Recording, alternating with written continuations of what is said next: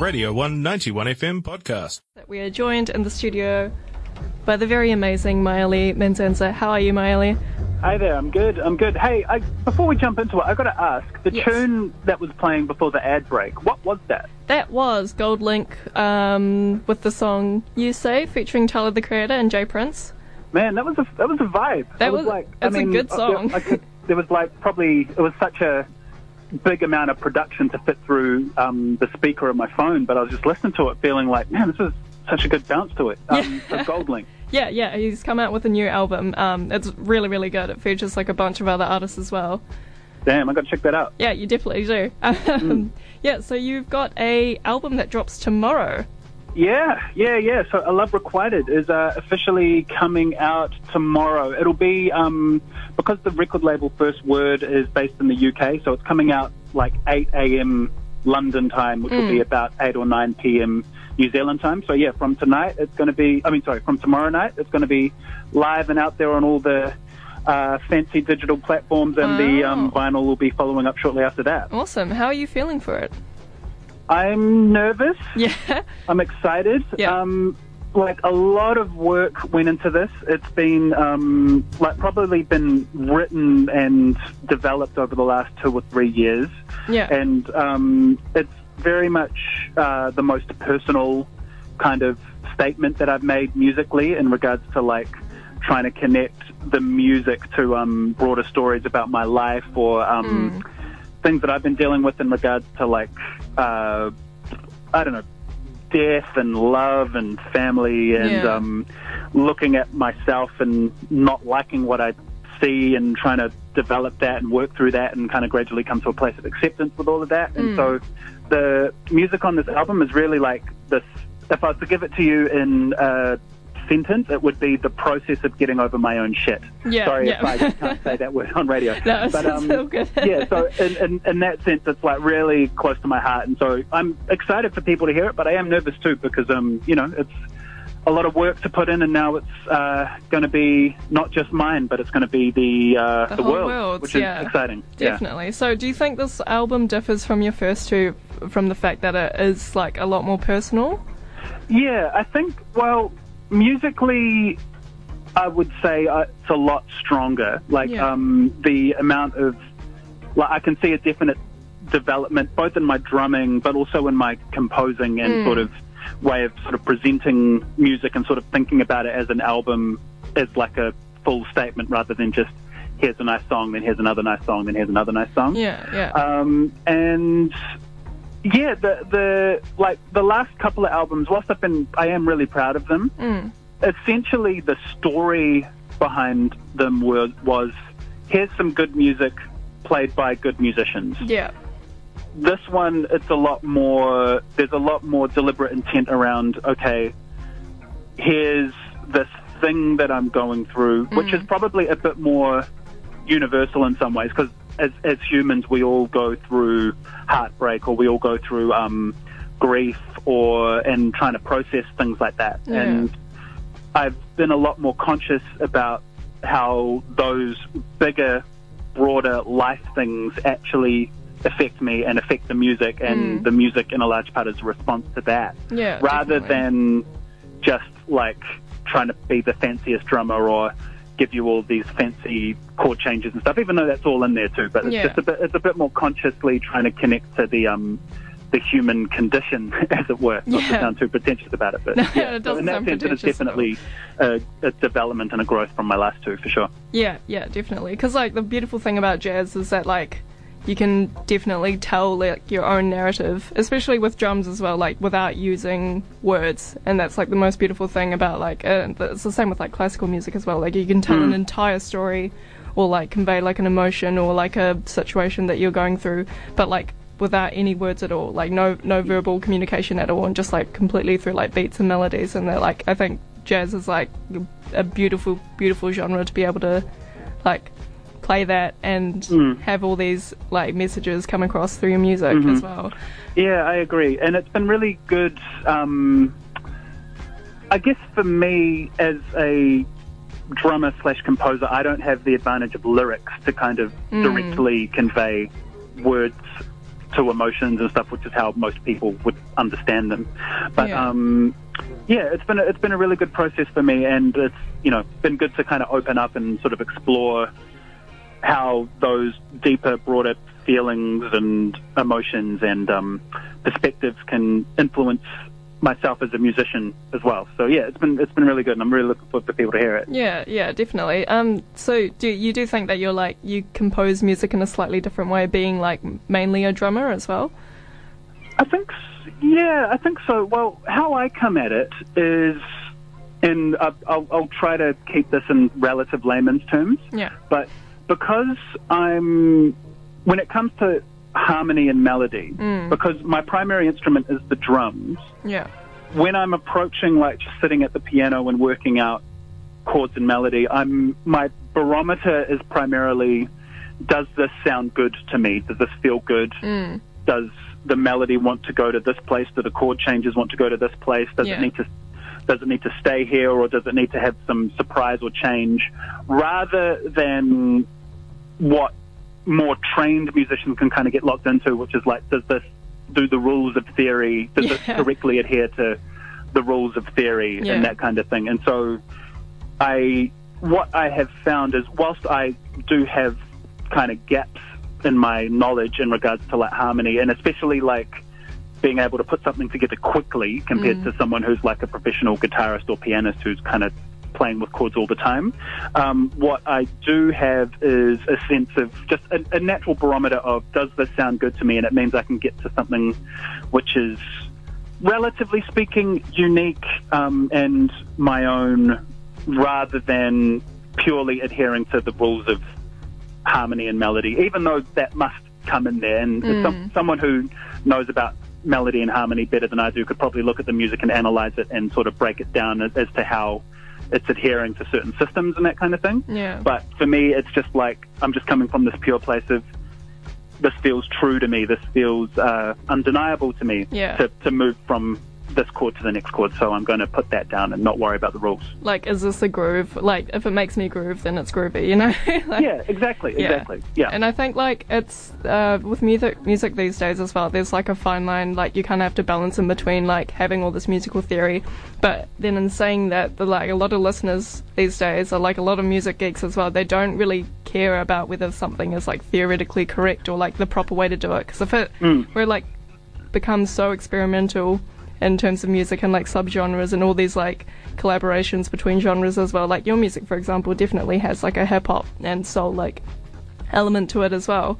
And like those things like that. If it sounds good, but it's not like theoretically correct or whatever, then like who really cares though? Like, you know, it's like. And I think, I imagine even like, so composers who would be like the most canonically correct, like Beethoven, Mozart, Bach, like the ones who have been studied for centuries and centuries after, and sort of everyone's sort of to some degree deriving something from. I would almost put money on the fact that when they were making music in their day and time, even if we can apply all these sort of rules and sort of look at these systems of theory that apply to what they do, I would put hard money that when they were making music, they were coming from a more intuitive sense of, this feels good, this is where it wants to go, this is where my intuition is taking it, rather than, okay, I'm supposed to go to the fifth here, so I'm going to go to the fifth. Yeah, and I bet everyone around them at the time was like, you're crazy, what are you doing, you can't do that. So, but it sounds good, and now I'm famous, so in your face. So what would you say has been like your main musical inspirations when you were like growing up as well?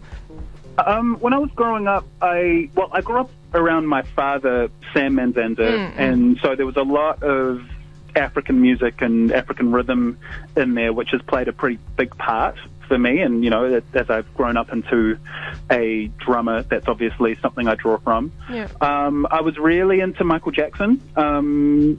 And when I hit my sort of early teen years, I was getting more into like the new metal stuff, like Korn and the Deftones. Oh yes. And Rage Against the Machine. Yes, great. And then I kind of happened to discover drum and bass almost by accident, and got really deep into Roni Size and all sorts of drum and bass producers. And then hip hop came soon after that, and then I think the sounds of a lot of the hip-hop that I gravitated to had this, I guess, a jazz harmony kind of flowing underneath it, and like, you know, the producers were using jazz samples and that kind of thing. And then, so when I started hearing jazz, I could kind of relate to it, because even though it's like musically very different to what hip-hop is on the surface, there's this sort of similar principle of like a soloist improvising within the harmony, and like a swing rhythm is very similar to a rapper's flow over a beat. Like there's a similar relationship between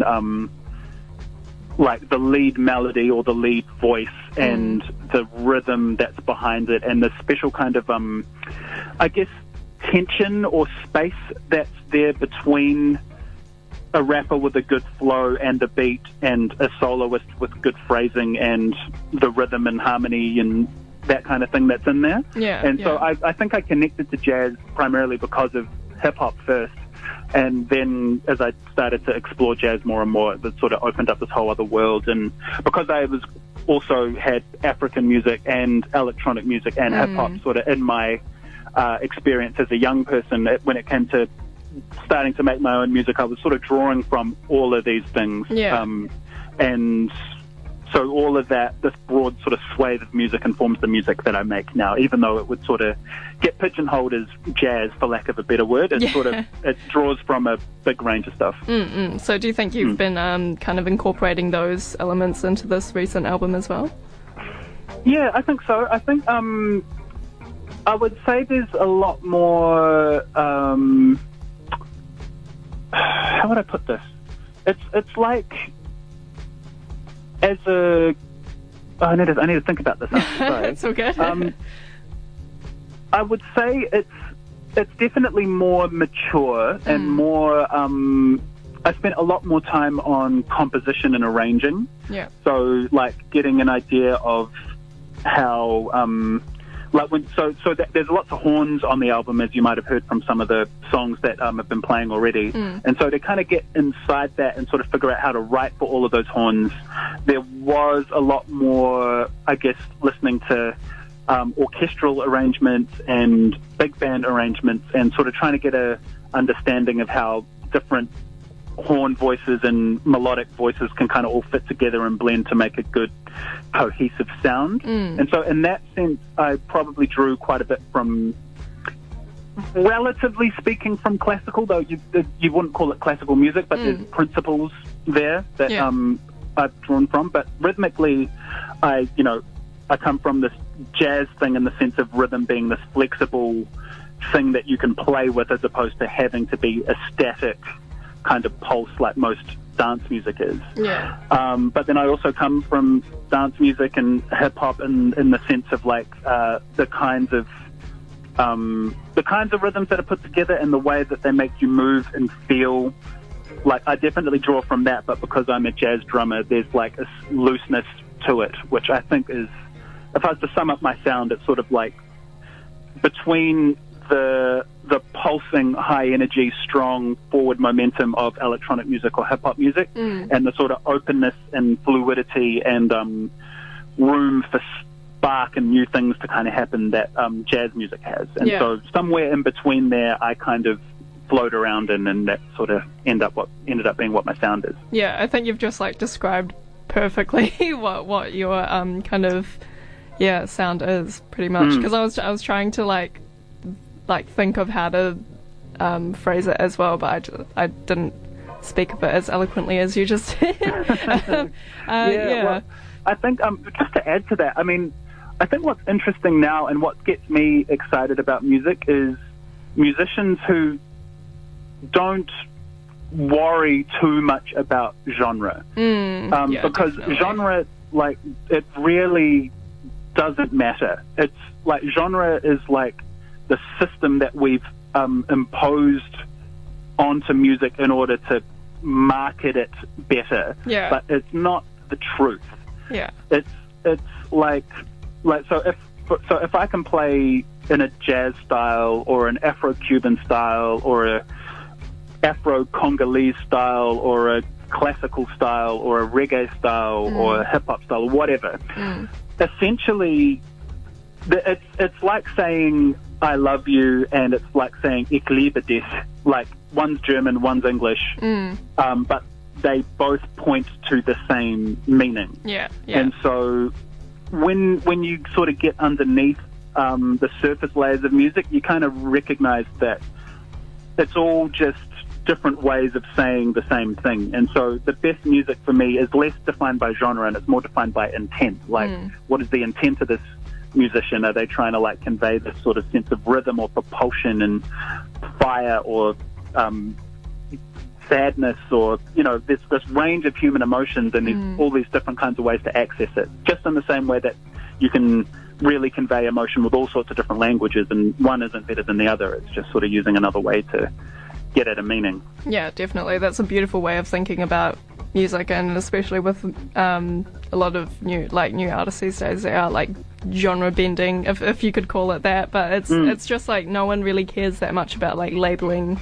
their music as genres anymore, and a lot of artists are like experimenting with completely different sounds and like different albums as well. Like, they're not even sticking to like one sound anymore, and it's like, I think it's awesome that like people are able to do this in this day and age, because I feel like a few decades ago they probably wouldn't have been, you know, not like that they weren't allowed to, but they would like probably, I don't know, fall through or something like that. Yeah, or they would lose audience, or like the record labels whose business kind of depended on like successful sales and relying on like patterns and that kind of thing would have balked at it and kind of freaked out. Yeah, definitely. So it's very like, yeah, you're right. It's a lot more like, the game is a lot wider now than it used to be. Yeah, whether that's like the product of technology, you know, like the internet has sort of exploded this whole wide range of access that we have now to all sorts of different kinds of music, and that's influencing musicians in all sorts of different ways. And it's also like you can reach more individuals now than you used to. So I think like, so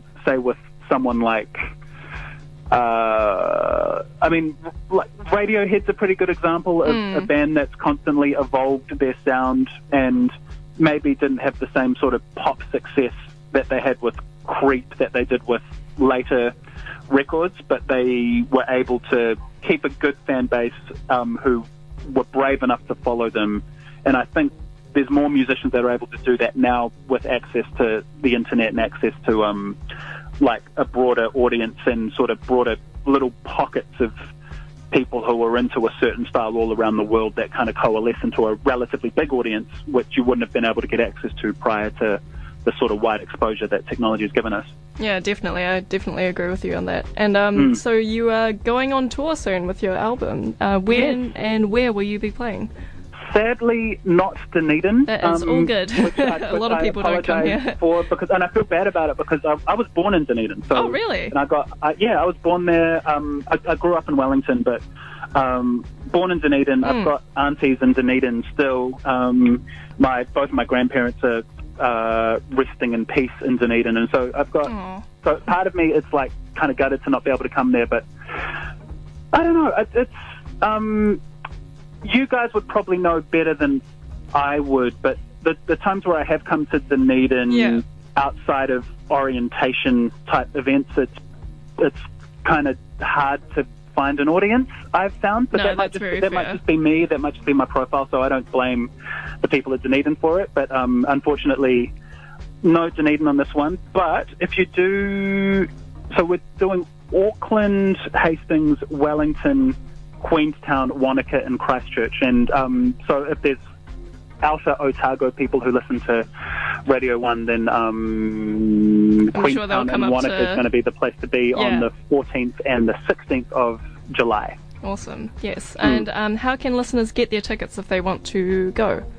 So you can find tickets either, probably the easiest place is www.myelemanzanza.com. That's MYELEMANZANZA.com, or Event Finder is the main ticket holder, or if you look up me on Myele on Facebook, you'll likely find the Facebook events and that kind of thing as well. Awesome. I'm sure there's people from Dunedin that will be more than willing to travel to go to the gig. I know what you mean about Dunedin not being like the best place to play music though, because like a lot of people, like definitely up north as well, like the amount of it's not even like a question of like crowd size either. It's just like the vibe is completely different, and I think a lot of people find that quite, like, I don't know, strange to get accustomed to, because it does take a while to get used to that, I think.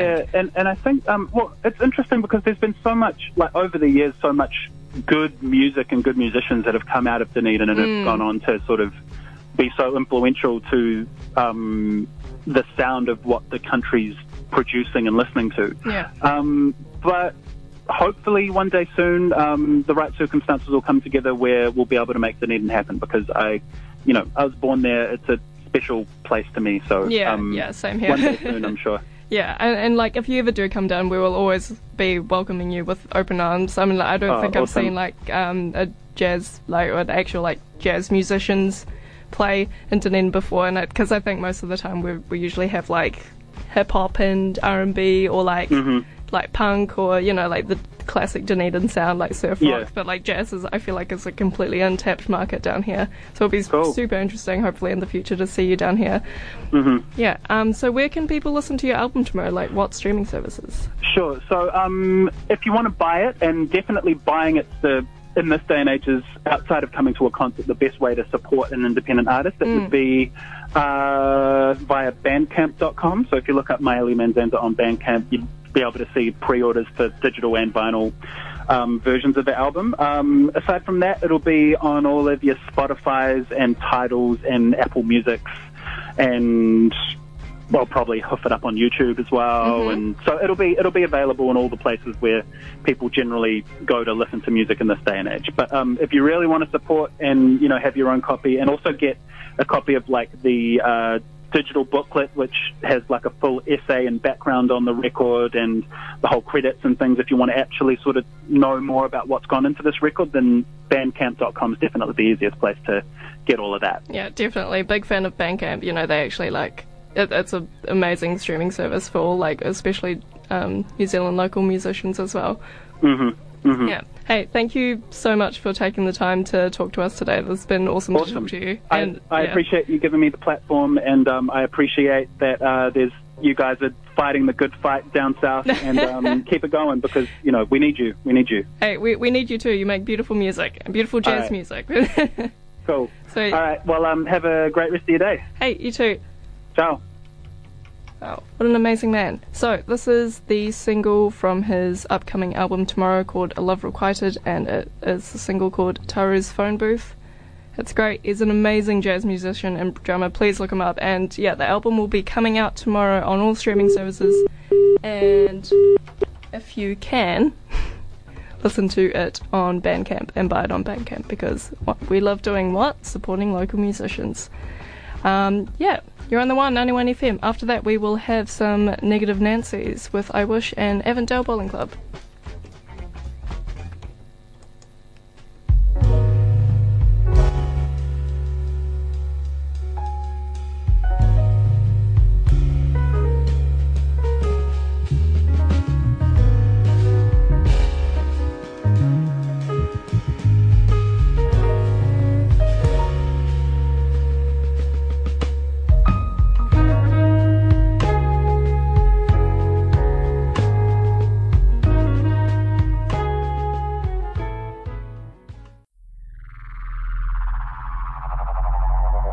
This was a Radio 1 91 FM podcast. You can find more at r1.co.nz or wherever quality content is found.